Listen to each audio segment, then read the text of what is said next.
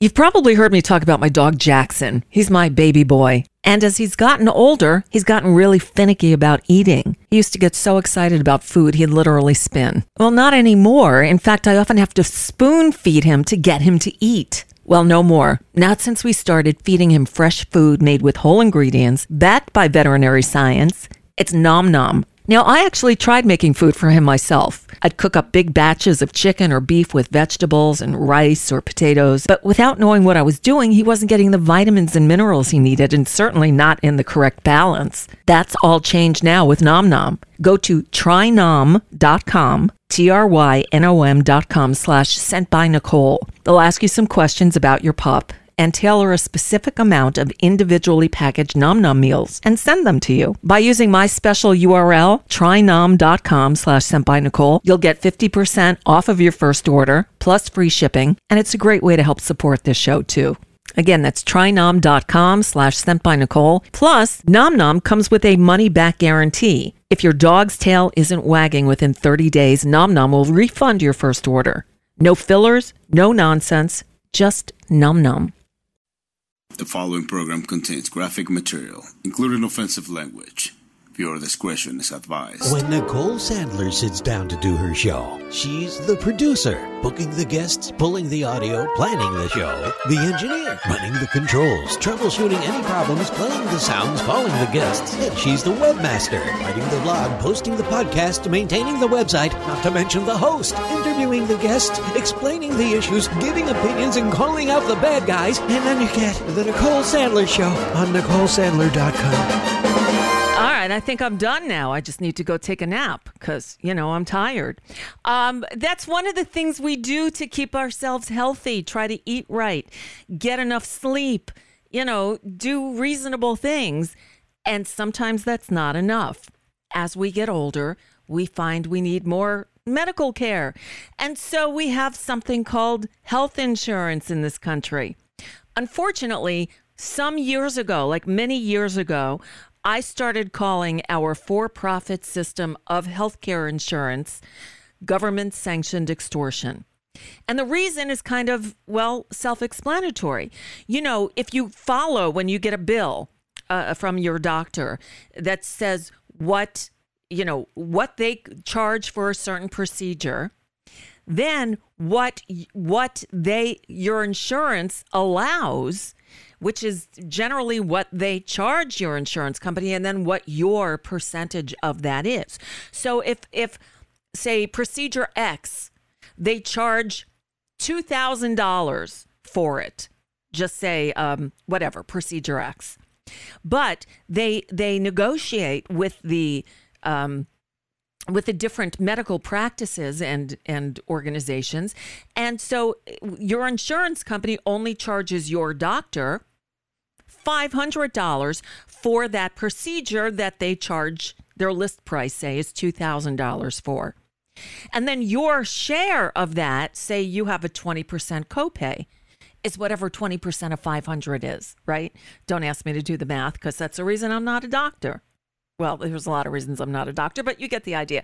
So, but if you don't have health insurance, not only do you not just pay the 20% of the $500, you're responsible for the entire $2,000. Get it? Government sanctioned extortion. They get you coming and going. But there's other things at play that show why we are not getting the health benefits of so called health insurance. In some cases, the insurance actually makes us sicker. I'll give you one more example before we bring on our guest. Back in 20 was it 2016, I had lung cancer, right? I was diagnosed with lung cancer. Just boy, talk about a diagnosis out of right field. I last thing I expected.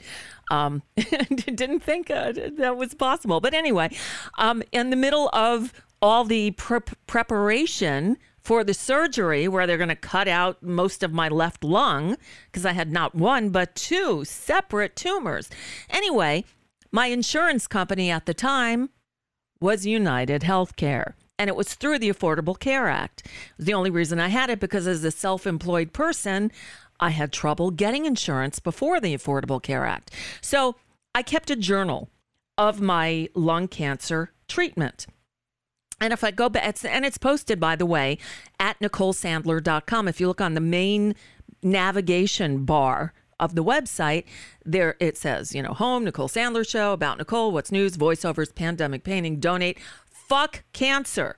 Yes, there's a heading uh, called called "Fuck Cancer," and it has my my journal from my time dealing with uh, uh, um, lung cancer, and it, it talks about going in for a test, the pulmonary function test, and I was being treated at the Sylvester Cancer Center, which is part of the University of Miami um, health group. Well, my appointment was at 1 p.m. I'm reading from the journal.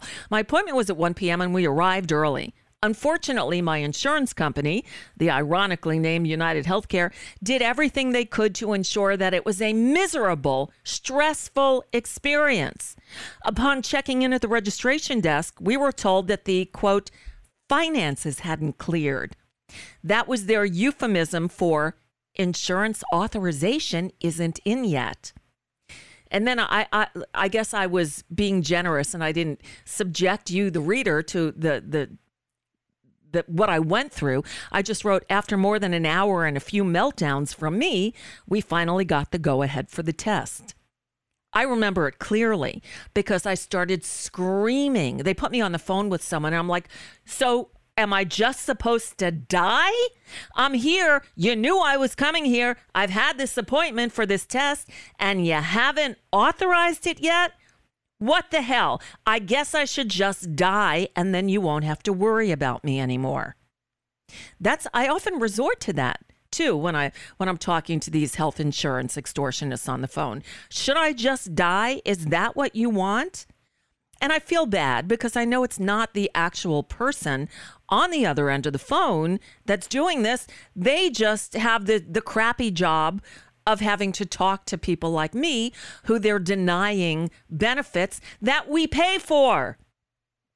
Okay, with that as an intro, let me re- welcome back to the program Wendell Potter. We got to know Wendell Potter a dozen years ago or more when Wendell had just left his job as uh, the the the communications person for Cigna Healthcare, right, Wendell? That's that's who you were.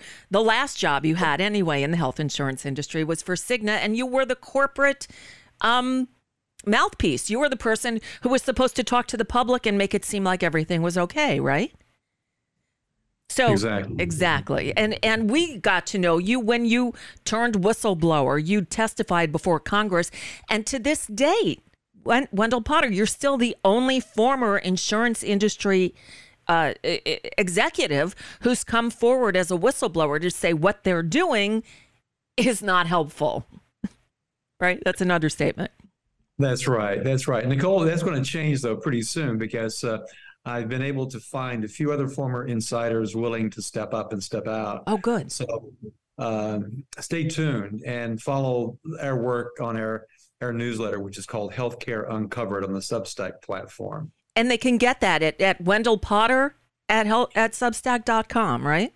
I just, yeah, I think it's wendellpotter.substack.com. Yep. You can you can find it there. And in fact, tomorrow uh, we will have a piece that is written anonymously by a former insider talking about what you're talking about oh, about good. how prior authorization really works inside these big companies so uh, watch out for that. Well, I had lived it, so I've been through it, but I knew that prior authorization is another term that people need to understand, just like Medicare Advantage. And you and I have spoken at length about that.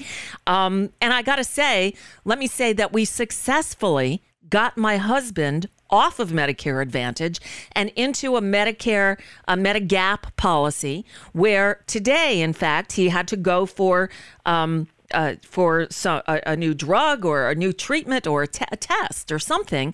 Maybe it was physical therapy, whatever it was. The Medicare covers 80%, and his Medigap policy covers the other 20%. And he has no copay and he can go to any facility that takes Medicare, which is most of them, as opposed to on uh, a Medicare Advantage plan, which works just like my crappy HMO that I'm able to get through the Affordable Care Act, during which they have to pre approve every single uh, procedure, drug, you name it, the, the health insurance company gets to decide what care you get, regardless of what the doctors say. So, you, in your latest piece, or in, in, a few pieces over the last couple of weeks, pointed out a new uh, uh article, a new report from ProPublica about people's issues with this prior authorization. Um, so, let's talk about that a little bit because this th- that ProPublica story is just devastating. It tells about this young man who was healthy.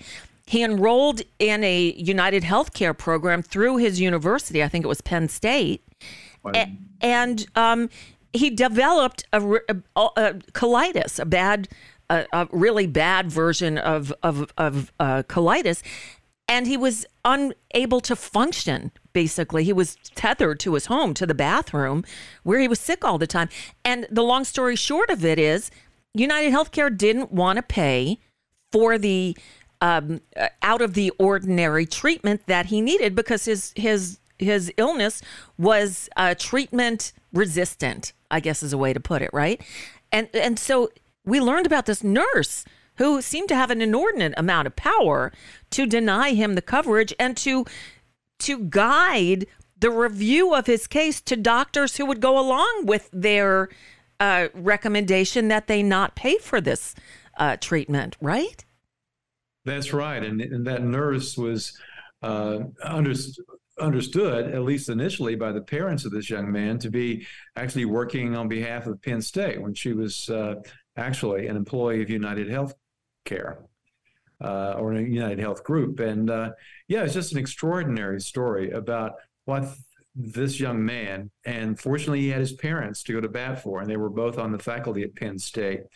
Uh, and uh, the lies that were told, uh, the reporters were able to get uh, documents that were filed as part of a lawsuit because the parents were savvy enough to bring litigation against United and they ultimately prevailed and got the the coverage that he needed, which was coverage for uh, a combination of chemotherapy chemotherapy drugs. That United said, "No, let's try something else It's cheaper."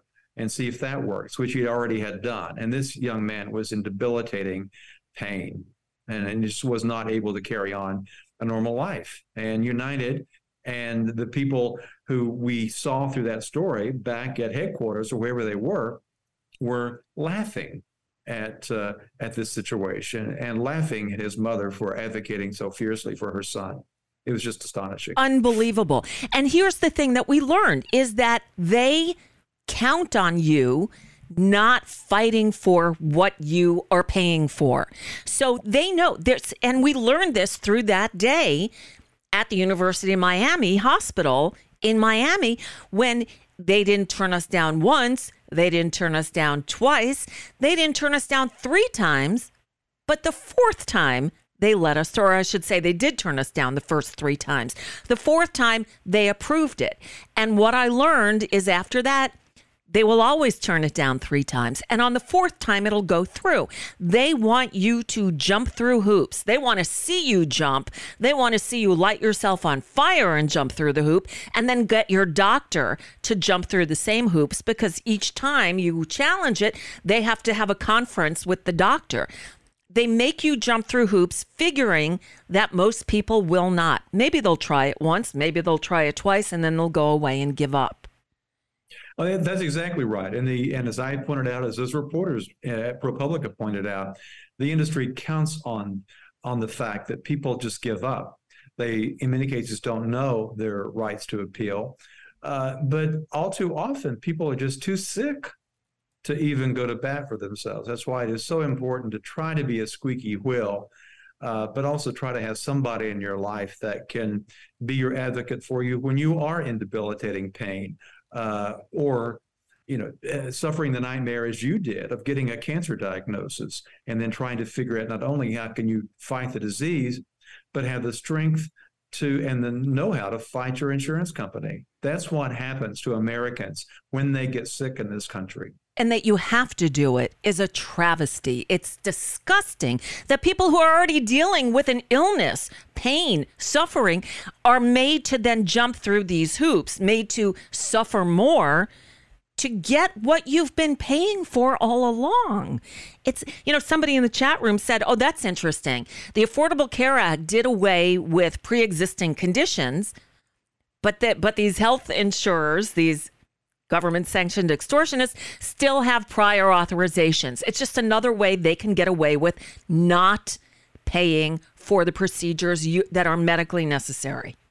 That's exactly right. Not only uh, were well, they yes, the good thing is they were prohibited from uh, refusing to sell coverage to people because of pre-existing conditions or because of their gender or their occupation or where they lived.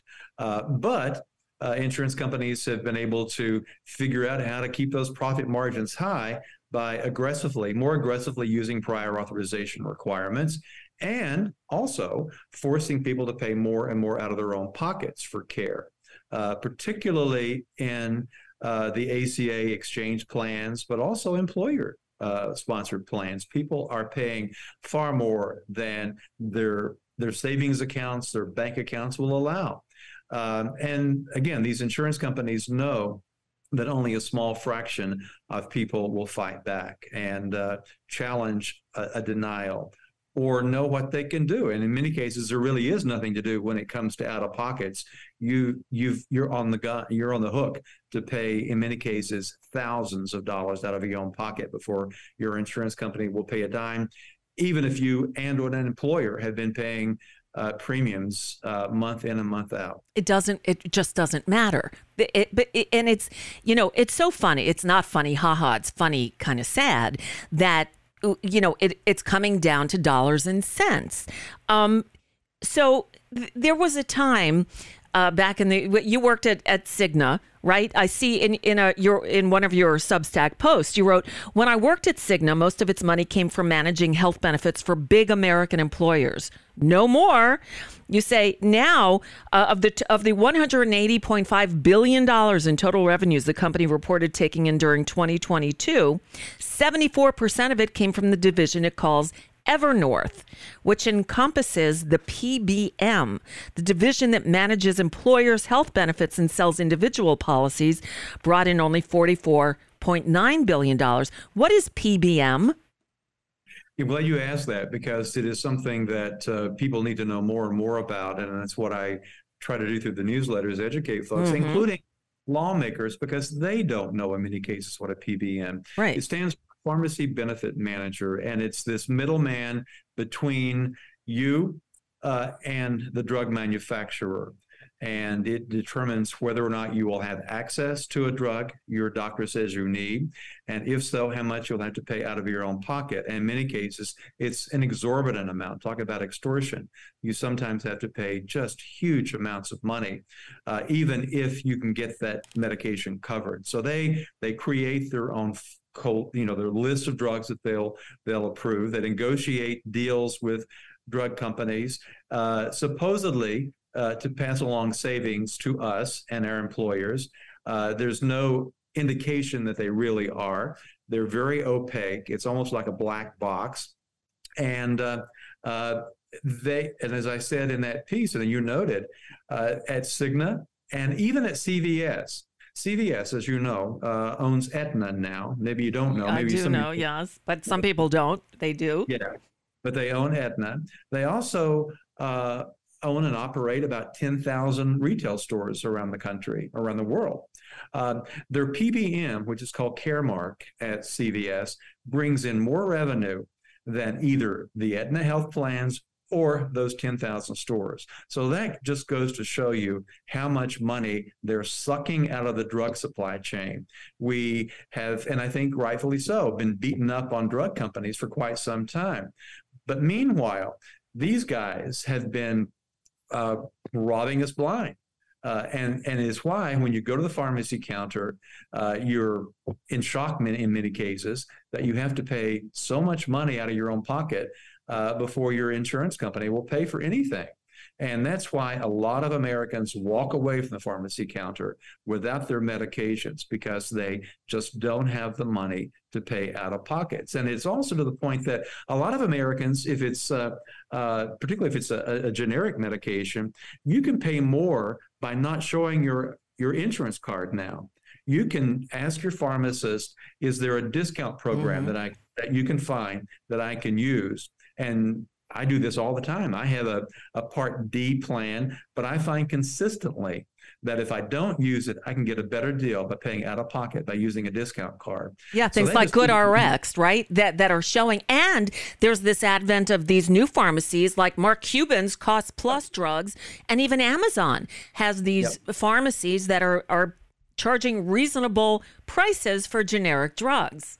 Yeah, you're right. You're finding some entrepreneurs are are really disrupting that space, and and good for them. But a lot of people and a lot of employers don't know about them or think they're you know a, a good fit. So right. or think uh, you're paying for your insurance. Of course, they're going to get you a better price than something else. Not necessarily. And so you wrote though Cigna in 2018 ac- acquired this pharmacy benefit manager, PBM, Express Scripts. Well, that piqued my interest because I have Florida Blue, Blue Cross Blue Shield. Sure enough, I get a letter from them yesterday from Express Scripts telling me that for now, I can still get COVID tests for free. And through Express Scripts, all I have to do is fill out this thing and send it into them. And I should do it now while I can still get them at no cost because pretty soon they won't be no cost anymore. That is how I know that my insurance company now uses Express Scripts for their pharmacy benefits and not Caremark anymore, which it always was before because I know that because I've had to fight with them on numerous mm. occasions. Yeah, people don't realize that these big PBMs, again, not only do they not know that they even exist or what uh-huh. they do, but companies like uh, Express Scripts, like C- uh, Cigna, uh, sells the services of Express Scripts to other insurance companies like like like, like Blue yours. Cross Blue Shield, like Blue Florida Blue. And, uh, they also uh, have a a profit center within these companies that sell prior authorization services to other insurers and to ah. employers. So not only are they making money or avoiding paying claims by denying you coverage on the grounds that whatever you've been told you need is not something they're going to cover for whatever reason, but they're also selling their services to employers and other insurance companies. So they're making money on this product, if you will, yep. uh, while at the same time making us jump through hoops and often not get the medications we need. It, it's it's just astounding. It's like the further you dig, the further down the rabbit hole you go. Uh, mm. Wendell Potter is our guest. My husband is here, and he's got a question. I have a feeling I know what he's going to ask. But go ahead, David. Meet Wendell. Well, we've met on, on oh, LinkedIn. Met. we've met on LinkedIn. Hey, Wendell, the beard oh, yeah. is new, isn't it? It looks great. Thank you. Looks yeah, very good. Right. Thank you. So, um, uh, what I wanted to comment Says about. Says the bearded man. Yes, I've, I've had a beard since 1973. Anyway, so um, what I wanted to comment on was you mentioned about how bad it was when you went for that test at, at University of Miami. How about, you know, when we when we brought you home from the hospital oh, and we were trying to get you pain medication and we had to take you in pain from the hospital to, to pharmacy to dozen, pharmacy to pharmacy half to pharmacy. a dozen different pharmacies before we could finally get you the pain medication that you had a legitimate prescription for. Right, and that's because uh, uh, opioids, and God forbid somebody who actually needs them can get a prescription. And Walgreens wouldn't tell us at one location which location would have enough to fill my prescription because that was sadistic. Drug addicts. So we had to drive from store to store to find out, and we couldn't get a partial filling of the prescription because if we did, then I wouldn't get the rest of the prescription filled. The, the rules are ridiculous, but that didn't have to do with insurance. No, that didn't have to do with insurance, but it did have to do with insurance because of the fact that you ha- you could have gotten the pain medication in the hospital, but they wouldn't give it to you. Right. And the the for-profit drug companies, they had their stupid rules and well and, that's the state of florida i think but anyway wendell's on a. a, a I thought you were going to ask him about the medical groups well yeah i did but i wanted to, well, to just mention the sadism the sadism we encountered yes. when we were trying to get you pain medication yeah wendell what i wanted to ask was there's been a whole lot of hedge funds that have come together and and pooled their money and purchased uh, a lot of residential housing, and that has caused the price of housing to skyrocket, not just here in the not free state of Florida, but across the country. I wanted to find out if you had any insight as to whether that same sort of thing is going on, because inevitably, every doctor anymore, it seems that I that I look into, it's that their practice has been purchased by some sort of other corporate entity. So is that same sort of piracy going on? It is. You're finding that uh, doctors in primary uh, or independent practice is becoming um, an endangered species. Yeah. Uh, you you you're seeing that doctors increasingly are not able to keep their their own practices independent. So uh, they will listen when pri- when a private equity firm comes and talks to them because it is difficult for them to continue to operate. Uh, they're frustrated that they have to do all this work of battling insurance companies themselves on behalf of their patients. The other thing to keep in mind is that not only are you seeing uh, practices being bought by private equity firms, but also by big hospital systems and these big insurance companies. I bet you few people know that United Healthcare is the biggest employer of doctors in this country. They've been on a, an acquisition binge, not buying up just competitors or PBMs, but by but but physician practices. They now uh, employ uh, about 70,000 doctors, more than anybody else in the country. So you see what's going on. On the one hand, they have insurance that they sell, but they also own all these physician practices, so they can steer you uh, into one of their practices that they own. And uh, uh, the same thing goes on with the PBMs. They can uh, steer you toward uh, either their own mail order service or uh, a pharmacy that they've been able to cut a good deal with. And increasingly, yep. uh, the, the, pharmacies that are they're left out are the independent pharmacists that have low margins in the first place, have had long-standing relationships with their with their customers, but increasingly they're closing. There's one that is closed uh, just a few weeks ago in Brattleboro, Vermont, and I brought this to the attention of Bernie Sanders and his team so that they will hopefully understand that you got to give some attention to these PBMs and these big insurance companies uh, because they are, uh, I think, in my view, uh, even worse than and then drug companies. At least drug companies make a product that we all need at right. one point lives. Uh, you cannot make the same claim of insurance companies and PBMs. No, and and you know I'm seeing it everywhere from uh, my doctors who I've some of them who I've seen for years and years no longer own their own practices. Now they work for the man for the big corporations. They're not happy about it, but they also, you know, they have they have to staff offices to people to deal with referrals and prior oh. authorizations and these challenges and and so much that I guess that's an extra expense that they don't need. These big corporations can just put it under their corporate heading to the people who already do that and take longer to do it anyway and they don't care because it's all the the the, the business of it, I suppose. It's it's just it's horrible. It, it, it is. And more and more doctors and nurses are leaving the profession.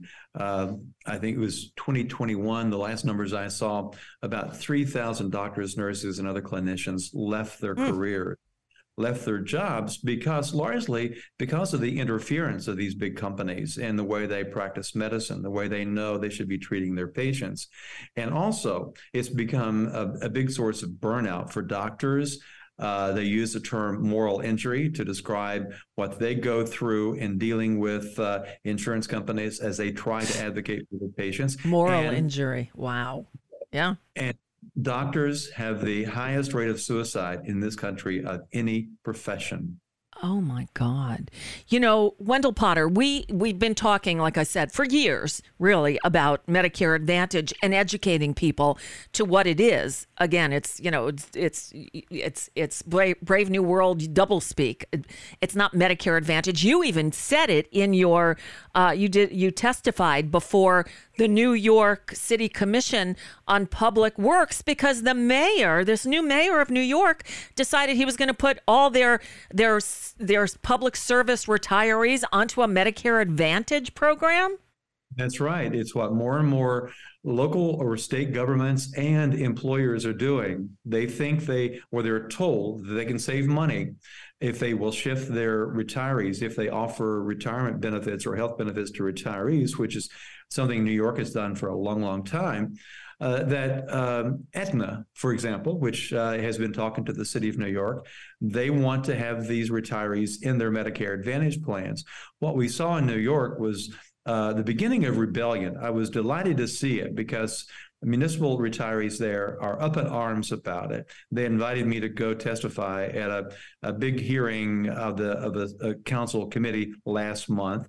I was one of 200 people uh, Nicole, who signed up to testify. Wow. And I finally did. But it was such a showing of opposition that the council tabled the bill that the mayor was backing oh, on. Good.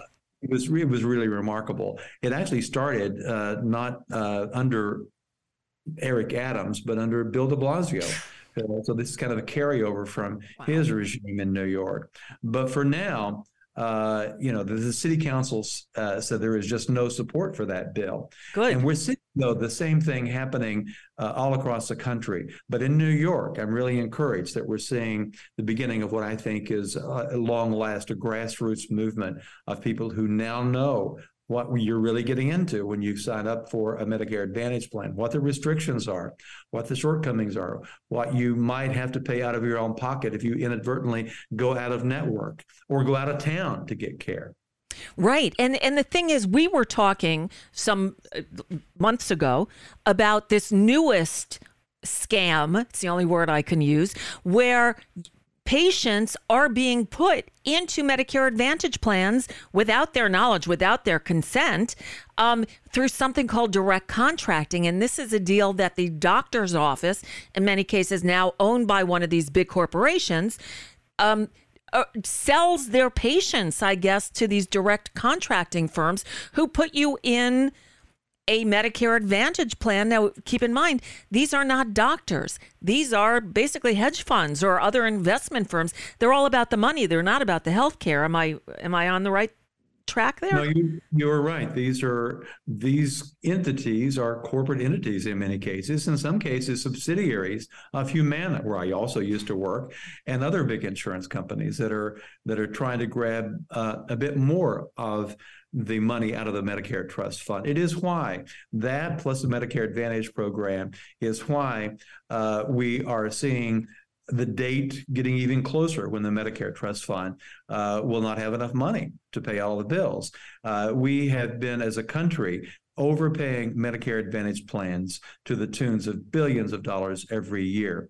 Uh, the MedPAC, which is a, a, an organization that advises Congress on paying for Medicare services, uh, calculated that uh, over the past several years, $124 billion have been spent in overpayments to Medicare Advantage plans. And it's getting worse every single year. These companies have figured out how to game a part of the system, and Medicare Advantage, Advantage has become these companies' cash cow on their health plan side uh, and in many cases, on the other side, the PBMs are their other cash cow. So you see what's going on here. These companies have become enormous. They're much bigger than they were when I worked in the industry. That's right. They're giants. And uh, uh, United Healthcare is the number five largest U.S. company in the Fortune 500. And CVS is number four. Oh, These my. companies are not going to be satisfied until they're at the very top, controlling more and more of our lives and our access to care. Wow. You know, and, and then it was um, in, I think, October that two uh, members of the Progressive, Progressive Caucus in the House, Mark Pocan and Ro Khanna, introduced the Save Medicare Act. And it says the Save Medicare Act argues that Medicare Advantage plans are deceptive and overcharge seniors for profit. We should also add, actually, not not so much overcharge seniors, but overcharge taxpayers, and they're the ones that are killing us. Um, and so this bill would prohibit prohibit private insurers from using the word Medicare in plain titles or advertising and, and levy fines on payers that use that deceptive practice. Um, obviously, the 117th Congress ended, and that bill never, I don't even think it came up for a vote. So it's dead now. And now that the Republicans control the House, I doubt it'll be reintroduced in this Congress. Um, so are we back at the starting line again here? Well, actually, I do think they they plan they they will reintroduce they it will. if they haven't already. Uh, I think it's unlikely it'll go through Congress, as you noted, uh, with Republican control of the House. The chances are not very strong, but uh, uh it has. Uh, uh, in fact, I wrote a, an op-ed with Congressman Pocan and Congressman Khanna that was in the Nation magazine now some weeks ago. But other members of Congress are stepping up and finally waking up to realize uh, what has happened. And uh, uh, I was able to address the uh, entire uh, Congressional Progressive Caucus week before last to talk oh, about these issues. And a lot of members of Congress have just unwittingly or under pressure from the insurance industry, signed a letter that they circulate every year on Capitol Hill to get lawmakers to say how much they support Medicare Advantage. And in the past, even members of the Progressive Caucus have signed that damn letter. This year, uh, because of some of the work that uh, I have done and other advocates have done. A lot of them are saying they're not going to sign it. And there is another letter that uh, is going around that uh, says hold on, we've got something going on here that needs to be looked at and fixed. Uh, so stay tuned for that as well too. I think we will see that more and more members will, at long last, begin to push back in some hopefully meaningful way uh, against Medicare Advantage. Once again, uh, Republicans have been reliable allies of the uh, insurance industry, as unfortunately have a lot of Democrats. But at least I think we're beginning to work on Democrats to open their eyes to what's happening. Well, and and it takes repeating this over and over again to get it through some walls. I mean, people hear the word Medicare and they think that, okay, it's good, it's Medicare. In fact, you and I are both on an email list. And about a month or two or three ago now, um, the subject came up again. And somebody who should know better wrote, I, you know, Medicare and Medicare Advantage are a couple of the only things that our government has done right. And I jumped in. I'm like, I, you're saying Medicare and Medicare Advantage like they're the same thing. You should know better. They are not. And we had a whole discussion on this list which then resulted in a, a, a, an opinion piece in the Washington Post uh, by one of our members, and and this man finally understanding what we're saying because he didn't get that Medicare Advantage was not Medicare. So it'd be one thing if that legislation goes through and they can't use the word anymore. But we have to get the government, the CMS, the Center for Medicare Service, or whatever CMS stands for, to not promote this plan because it's not Medicare, right? Exactly. And during the Trump administration, uh, insurers just uh, uh, really had strong allies uh, in the White House and were able to. Uh, the, the, the, the, the ACO REACH or the direct contact tracking uh, program that you mentioned started during the Trump administration. Regrettably, part of it is being carried forward under the Biden administration. Um, but yeah, uh, the insurance industry has done an exceptionally good job of conflating real Medicare, true Medicare, traditional Medicare with Medicare Advantage. And so uh, I wasn't terribly shocked. Uh, I was disappointed that somebody on that list uh, would not really understand. But that's what we're up against. These companies have been able to advertise as they have, uh, deceivingly, leaving out important information and getting people to think that there's no distinction between uh, Medicare and Medicare Advantage. Right. And so that's our job is to keep preaching, preach the truth, tell people what it is and demand change. And if you know someone like, look, we thought this is the way we go because it's all we can afford. But when you when you when you bring out the spreadsheet and and game out the cost, we realize that in the long term due to copays and and and deductibles and stuff on these so-called Medicare Advantage plans, you actually come out way ahead by doing what David's doing now, which is um, traditional Medicare with a gap policy. And when you price it out for 12 months, and figure in how many times you may go to the doctor and what copays you'll have to pay, it comes out cheaper. And that's without any major things coming up. And know when there's something major, you're not going to be denied the treatment you need if you have st- traditional Medicare. You're, you're right. And what Congress really should be doing is uh, curtailing the power and influence and greed of these private insurance companies. As I've said, Nicole, you may have heard me say this. Medicare Advantage is neither Medicare nor is it an advantage for so many people. Uh, but they've they've been drawn in with this siren song from insurance companies that they they they enroll and in many cases find out when it's too late what is what what they've signed up for. Uh, but um, uh, there's a lot that we can do. Just imagine if we could. Uh, uh, create a system in which people in traditional Medicare don't have to buy a supplement policy. Uh, it was the, the, Medicare program was created back in the 60s, and it was very similar at that time to traditional Medicare and traditional insurance plans that were indemnity plans that had an 80% coverage of 20% on your own. Uh, that was back in the day when healthcare costs were not anywhere close to what they are now. Mm. Uh, but now, if you are stuck with 20% of a hospital bill, uh, that's a lot of money. So Congress really, instead of shoveling money into insurance companies, should begin to close that gap. Uh, should begin to say that Medicare Advantage, Medicare, uh, traditional Medicare uh, enrollees are not going to be on the hook for that kind of money. That's right, and people need to know this. And you are are doing the job. Uh, certainly, I was going to say better than anyone else, but you're the only one so far from from that industry doing it. But you say that'll change soon. Uh, It'll change soon. uh, I've at long last been able to uh, lure myself, some former insiders, into this work, and uh, uh, I'm hoping that we will continue to be able to make a difference and get the attention, in particular, policymakers, but also our, employers who've been sold a bill of goods uh, by insurance companies that have been bleeding them dry for decades. Definitely. So share, get Wendell's um, um, Substack newsletter because it's filled with information. I learned some. I learned something from you every time I read one of your uh, one of your newsletters. Wendell Potter. Again, find him. Go to uh, wendellpotter.substack.com. I'll put links on the blog today where you can get it, uh, and and stay on top of it because it's up to us to educate the people who. it, the message has not gotten through to yet. Wendell, I know you need to run to a thing, so thank you for being here today. I so appreciate, always appreciate it.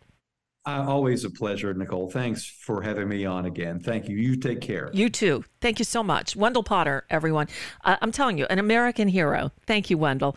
Um, he really is. And so I found the uh, his testimony from, uh, it's a piece from uh, January 9th, so just less than a month ago. Wendell Potter testified before New York City's Committee on Civil Service and Labor about the mayor's plan. I guess it goes back to de Blasio to put retirees on Medicare Advantage.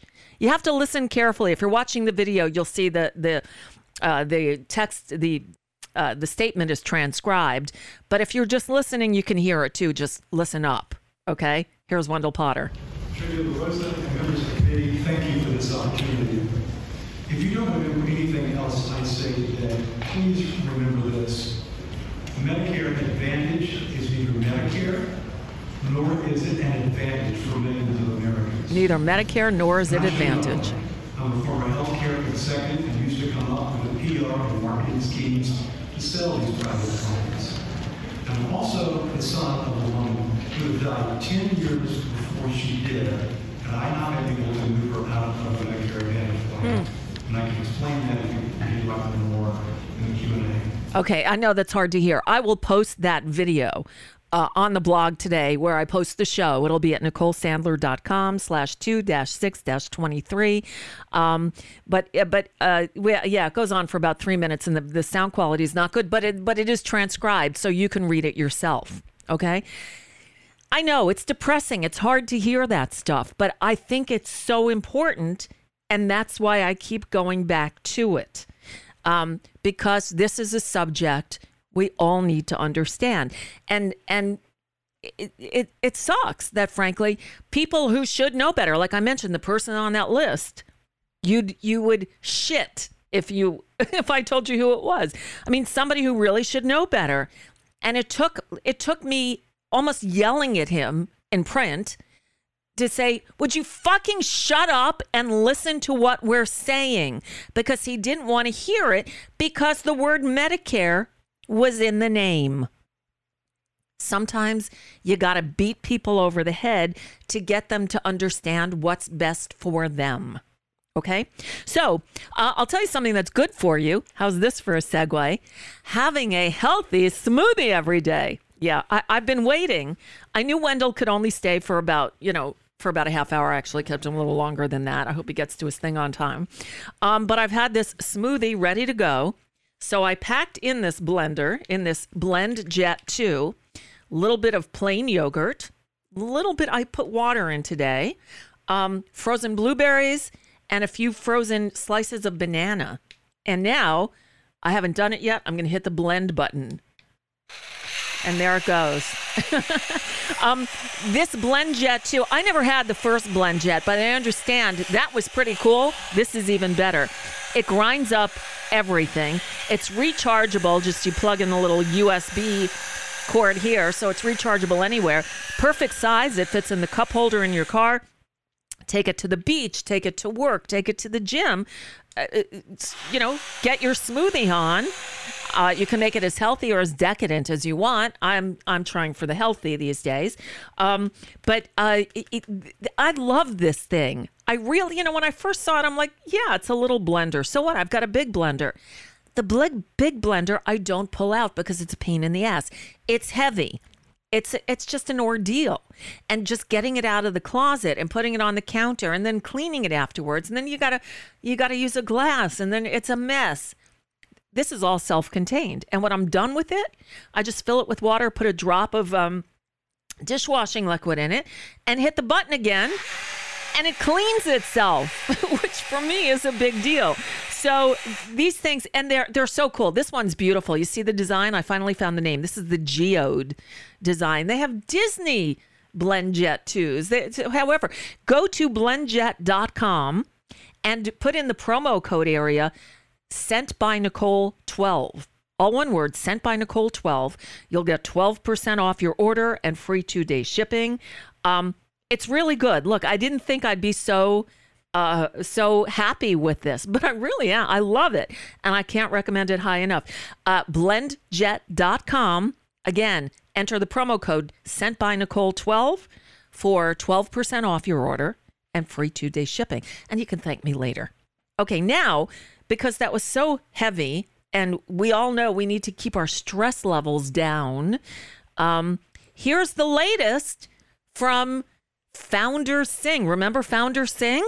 Well, they've got a little song about everyone's favorite liar. No, not Donald Trump, the other liar.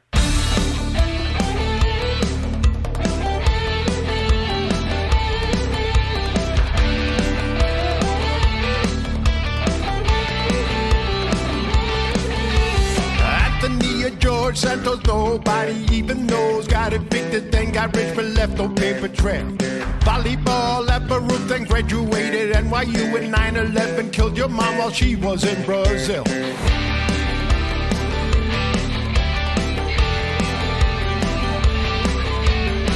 Jewish but Catholic, you embellish this a bit. So sad, loved ones lost in the post and Holocaust. Such a pretty drag queen, Harbor City, Ponzi scheme, Goldman Sachs and Citigroup hired you but did not. You're such a fucking liar.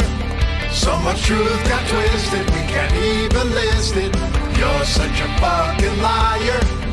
If George Santos says it, then it must be bullshit. Walking down Fifth Avenue, mugged by men who stole your shoes. Still, there's no police report that matches that plot.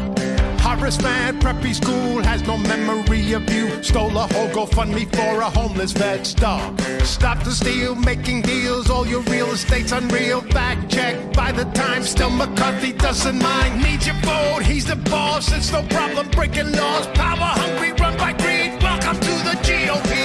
Such a fucking liar. So much truth got twisted, we can't even list it. You're such a fucking liar. If George Santos says it, then it must be bullshit. You're such a fucking liar. So much truth got twisted, we can't even list it. You're such a fucking liar. If George Santos says it, then it must be bullshit. Aha. You're such a fucking liar. The, the um, uh, Foundersing, who disappeared for a while. You know, it seemed like after the election they were they were done, but I I guess not yet. Uh, any you know any song that uses a profanity in that way, you know I'm gonna like. So there you go. Um, you're such a fucking liar. That for George Santos. Oh, there are others. There are others we could uh we could give you to. No, that wasn't the one Courteney Cox danced to. By the way, speaking of that, Chris Frederick, what talk about giving me the opening because I wanted to mention last night the Grammys. Um, and that wasn't where I was going. I was going to mention Bruce Springsteen, who is now touring for the first time in seven years. The tour started a week ago, last Tuesday night in Tampa, Florida. I did not go. Um, I'm not in Tampa. I'm about four hours away from Tampa. I'm south. I'm in southeast Florida. Bruce from Tampa went to Atlanta, played there two nights later, then came back into Florida, played in Orlando last night, and then tomorrow night, he's down here. He's at the Hard Rock Live, which is smaller than the arenas that he's playing in in other places, and it's part of of, of a casino. It's, it's the Seminoles own the Hard Rock down here. It's the big guitar hotel you've probably seen advertised. It's not far from here, and the venue is the new Hard Rock Live, and it's bigger than the old one, but it's still smaller than an arena anyway. The tickets for this show are more expensive than anywhere else. And again, the face value were what Bruce usually charges. I think the most expensive ticket face value is $175. He has never been a price gouger until now. So on this tour, Ticketmaster has started what they call dynamic pricing. Dynamic pricing! And that means the more demand for the ticket, the higher the prices go. There was a hearing in Congress because this happened to Taylor Swift fans. I guess when it's Taylor Swift fans, you can't go there. Bruce fans, it's whatever. So, anyway, the show here you know, sold out immediately. I couldn't even get into the queue. They have verified fans, which I thought I was one, and I was on the waiting list and I never even could get in. But once you got in, the ticket prices were so exorbitant that I would have left disappointed anyway. And now on the resale market, the cheapest seats in the 300 level are like 600 bucks a piece. So I'm still hoping someone is going to, you know, send me an email to Nicole at NicoleSandler.com or direct message me on Twitter or Mastodon or Facebook and say, hey, Nicole, I've got an extra ticket for you because I know you. This will be the first Springsteen tour since the river that you're not going to see. There's something just wrong about that. Just say. Now, here's the difference between now and even seven years ago when Bruce last toured, and certainly from years past. You can basically watch every song from each of the four shows he's already done on YouTube because there's so many videos there and it's so good. So it's the next best, best thing. I mean, I could see Bruce doing Thunder Road, which he didn't do on the first show in Tampa, but he's done on the other shows. I know a little too much, right? But um, he does Kitty's Back. He does the E Street Shuffle, which I've never seen him perform live. Um, so good, so good. Um, but anyway, it looks like I will not be seeing this tour. Uh, David Wundler says $100 pay per view. Screw that. You can get it for free on YouTube. If I'm not in the room, then, you know, then, then no. But I would like to be in the room. Just saying tomorrow night, uh, Hard Rock Live in Hollywood, Florida. Anybody want to take me? I'll go. And I'm a great person to see Springsteen with because I can name that tune usually like on the first note. I know I'm I'm annoying. I'm obnoxious. But the other thing that I wanted to tell you about because that's frustrating is the Grammys were last night.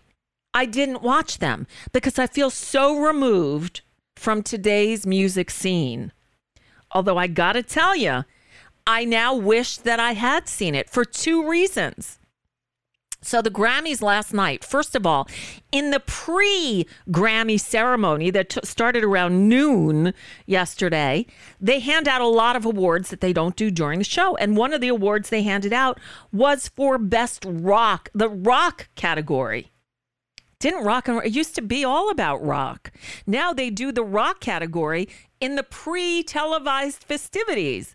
And who won for best rock song and best rock performance? Well, I should tell you first who was nominated. People like Ozzy Osbourne. People like, I don't know, I don't have the list of nominees in front of me, but you know, rockers like, uh, uh, now, now it's going to piss me off. Hold on. Now I got to pull it up to see who was nominated against the winner. But um, best rock song nominees, Grammy, uh, let's see, because uh, I got to tell you who was in the category before I tell you who won. All right, Bryan Adams, not Ryan Adams, but Bryan Adams. So happy it hurts. Black Keys, Wild Child. Um, um, hold on, wait. Uh, th- this is not a full list. Um, Black Keys, Ozzy Osbourne. Oh man, read more. Now I got to find. Now I got to scroll all the way down to rock. Hold on. Now I can't find it. Control F rock. Let's let's pull up rock and see if it'll bring it won't bring it to me. Damn it. Come on. Okay, rock rock rock rock. Come on, rock. it's not giving me all the the whole list. Oh shit. Um all right, I'm going to keep looking. No, it's not. It's I, I, am on the wrong page. Anyway, uh, against. All right, now I'm. I see. Now will it go up? Up. Hold on. I, I'm still trying this. I, I want to get you the uh, all the rock. Okay.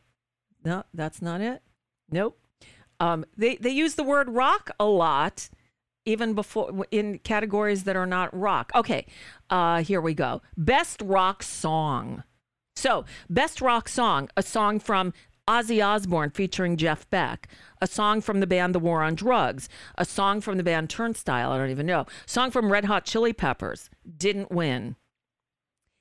And um, but the and the best rock performance kind of the same thing. You know who won? Brandi Carlile. Brandi Carlile, who is an Americana sort of folky sort of alt country artist, won best rock performance and best rock song. I can't play a lot of it, but here's the beginning of it. Maybe. Maybe. Maybe. Maybe not. Maybe maybe my computer is trying to save me from a copyright violation. This is the beginning of Brandi Carlile's song Broken Horses.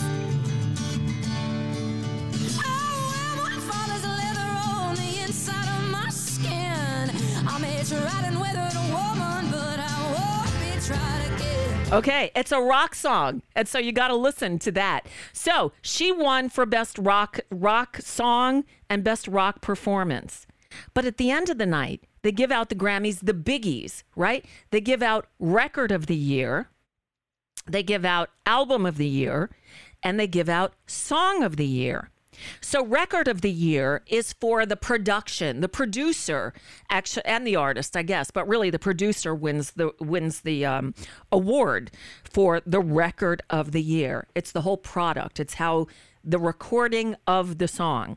Then there's album of the year. That's pretty self-explanatory. And the song of the year, well, that's the songwriters. Um, that's the songwriters award. And the winner I, I just have to play this for you. Here is the announcement. And it was Dr. Jill Biden who handed out the award for the best, for the song of the year. And, and here's how it went. And the Grammy goes to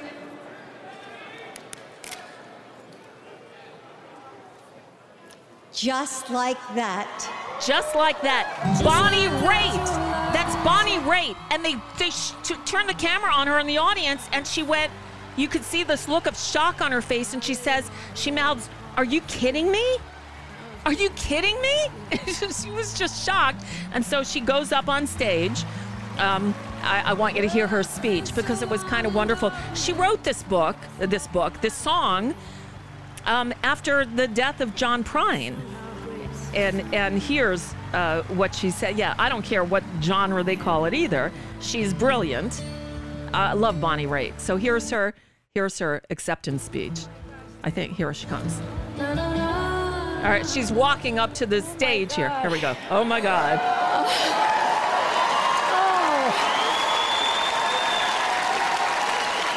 I'm so surprised. I don't know what to say. This is just an unreal moment. Thank you for honoring me to all the Academy that surrounds me with so much support and appreciates the art of songwriting as I do. I was so inspired for this song by the incredible story of the love and the grace and the generosity of someone that donates their beloved's organs to help another person live. And this story was so simple and so beautiful for these times. And people have been responding to the song partly because of how much I love and we all love John Prine, and that was the inspiration for the music for That this was the song. and inspiration for telling the a story from the inside. that song. John Prine. And I I'm thank I just I don't write a lot of songs, but she's I'm so proud that you appreciate this one and what this means for me and for the rest of the songwriters who I would not be up here tonight if it wasn't for the art of the great soul digging, hard working people that put these songs and ideas to music. So I thank my team for helping me get this record out and thank you so much. I'm just totally humbled. I really appreciate it. Thank you. You, Bonnie Raitt. How deserving. She's 73 years old. She is not a songwriter. She's written a few songs, but she mostly covers other people's songs. She's not known as a songwriter. And at 73 years old, to, to take a song from her new album, uh, it's the title track of the song, actually, um, uh, and, and give her the award for Song of the Year. That is a Songwriters Award. What a wonderful, what a wonderful way to honor an incredible woman. I'm a huge, huge Bonnie Raitt fan, and um, so deserved. And this made it gave the it gave the Grammy organization credence in my mind again. So, uh, you know, the best rock album going to Bra- best rock song, sorry, and performance to Brandi Carlile beating the Red Hot Chili Peppers and Ozzy Osbourne. Fuck yeah. And Bonnie Raitt winning Song of the Year. It's just awesome. Yes, I still get excited about music. And just so you know, I've got a music project in the works. I'm going to still do this, but I'm also going to feed that other part of me that needs music. And I'll be able to give you more information in the coming days, weeks, and months. But it is something to look forward to and something to talk about. There's a little you know, song reference there. Anyway, um, so yeah, uh, Bonnie don't need no pitch correct. No, she does not. No, we just we saw her, um, you know, when she was here just a, a month or two ago. Didn't get to say hello this time because, uh, you know, COVID. They're still taking great precau- precautions, um, but hopefully, hopefully Bonnie Raitt will be part of this new thing I'm putting together.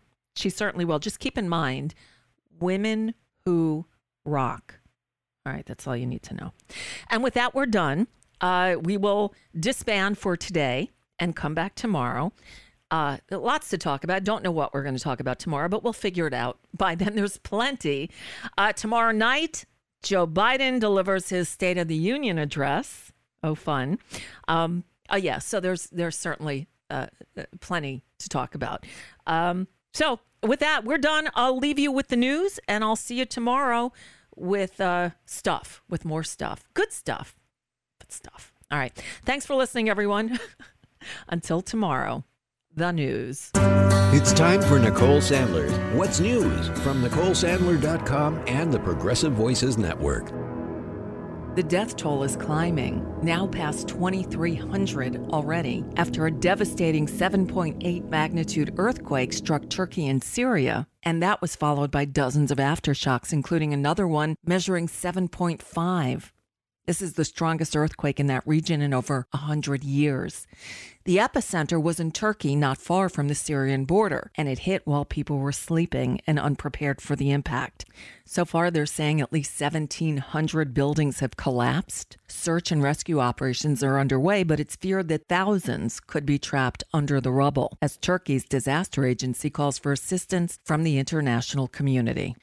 U.S. Navy divers are searching for debris from the suspected Chinese spy balloon that floated over the U.S. before being shot down about six miles off the South Carolina coast on Sunday. The balloon had crossed much of the country from Montana to South Carolina after moving into American airspace via Canada. China said the U.S. overreacted to a civilian weather balloon that just went off course. A senior Biden administration official said in response that the U.S. is confident the balloon was seeking to monitor sensitive military sites, judging from its path.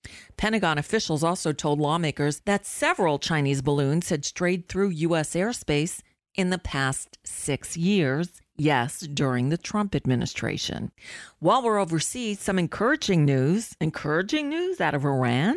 Well, Iran is saying they plan to pardon or commute the sentences of, quote, tens of thousands of people jailed during their ongoing anti government protests. Iran's supreme leader, Ayatollah Ali Khamenei, has approved the plan to give, quote, amnesty and reduce punishment to the convicts, including the detainees of the recent riots in Iran. This, according to the state run news agency there. Now, the semi official Tasnim news agency said the amnesty would not apply to people sentenced or charged for alleged espionage for outsiders those with direct links with foreign intelligence services, murder or intentional injuries, as well as vandalism or arson attacks on government, military, and public sites. Over in the UK, health workers began their largest strike in history as tens of thousands of nurses and ambulance workers walk out in an escalating pay dispute, putting further strain on the National Health Service. Nurses and ambulance workers have been striking separately on and off since late last year. But today's walkout involving both, largely in England, is the biggest in the 75 year history of the NHS. Now, closer to home, to debt ceiling hell and maybe a light on the horizon. Republican Brian Fitzpatrick, he's a co chair of the bipartisan House Problem Solvers Caucus, said on Sunday that some Republican members are ready to break with their party's leadership on some of the aspects of debt ceiling negotiations, but they remain committed to attaching spending cuts. He said, quote, We can't have a clean debt ceiling increase. Why not? Anyway, Fitzpatrick's comments come after Biden and House Speaker Kevin McCarthy held talks at the White House last week, ostensibly to address the debt limit. We'll see. A quick detour to Florida as we watch a previously blue and purple state turn authoritarian red. Now, the Florida Supreme Court on Thursday deleted part of a rule that had allowed judges to take courses in fairness and diversity to meet a continuing education requirement. No more. This change, backed by six justices, drew a strongly worded dissent from Justice Jorge Labarga, who wrote that it, quote, paves the way for a complete dismantling of all fairness and diversity initiatives in the state court system. Really. The Florida Supreme Court, which determines rules for the system, issued a decision that revised continuing education requirements. Part of the decision dealt with a requirement that judges receive training in judicial ethics. In the past, the rule said, quote, approved courses in fairness and diversity also can be used to fulfill the judicial ethics requirement. No more. Welcome to Florida, where ethics just don't come into play. Preparations going on now in the White House for Joe Biden's State of the Union address hap Tuesday night. President Biden might announce the launch of his reelection campaign during the address, but he's in a precarious position. Despite the lowest unemployment rate in decades and strong job growth, Biden's handling of the economy remains unpopular. We hear the president will use the State of the Union address to play up his strong legislative record in the last Congress and urge Republicans to seek bipartisan deals during the next two years.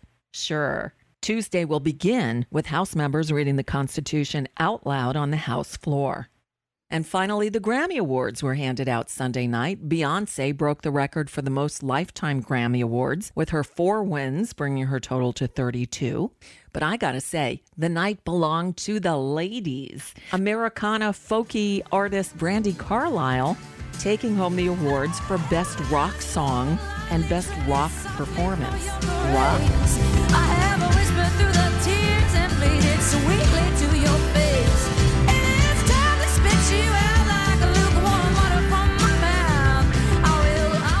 And the 73 year old Bonnie Raitt winning one of the big awards of the night for Best Song. You could see her in the audience mouthing the words, You're kidding, when it was announced. Just like that. I'm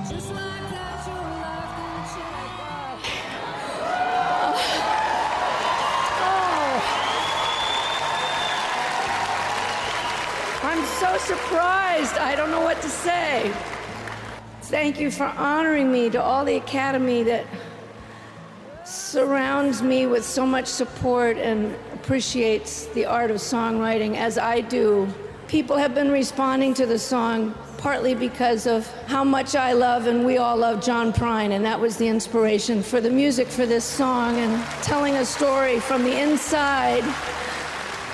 And I, I'm thank, I just, I don't write a lot of songs, but I'm so proud that you appreciate this one and what this means for me and for the rest of the songwriters who I would not be up here tonight if it wasn't for the art of the great soul digging, hard working people that put these songs and ideas to music. So I thank my team for helping me get this record out and thank you so much. I'm just totally humbled. I really appreciate it. Thank you. And that's just a bit of what's news. For now, I'm Nicole Sandler. If you appreciate these reports and the Nicole Sandler Show, I hope you'll consider making a contribution. My work is listener supported, and I can't do it without your help. Find out more at NicoleSandler.com and please click on that donate button.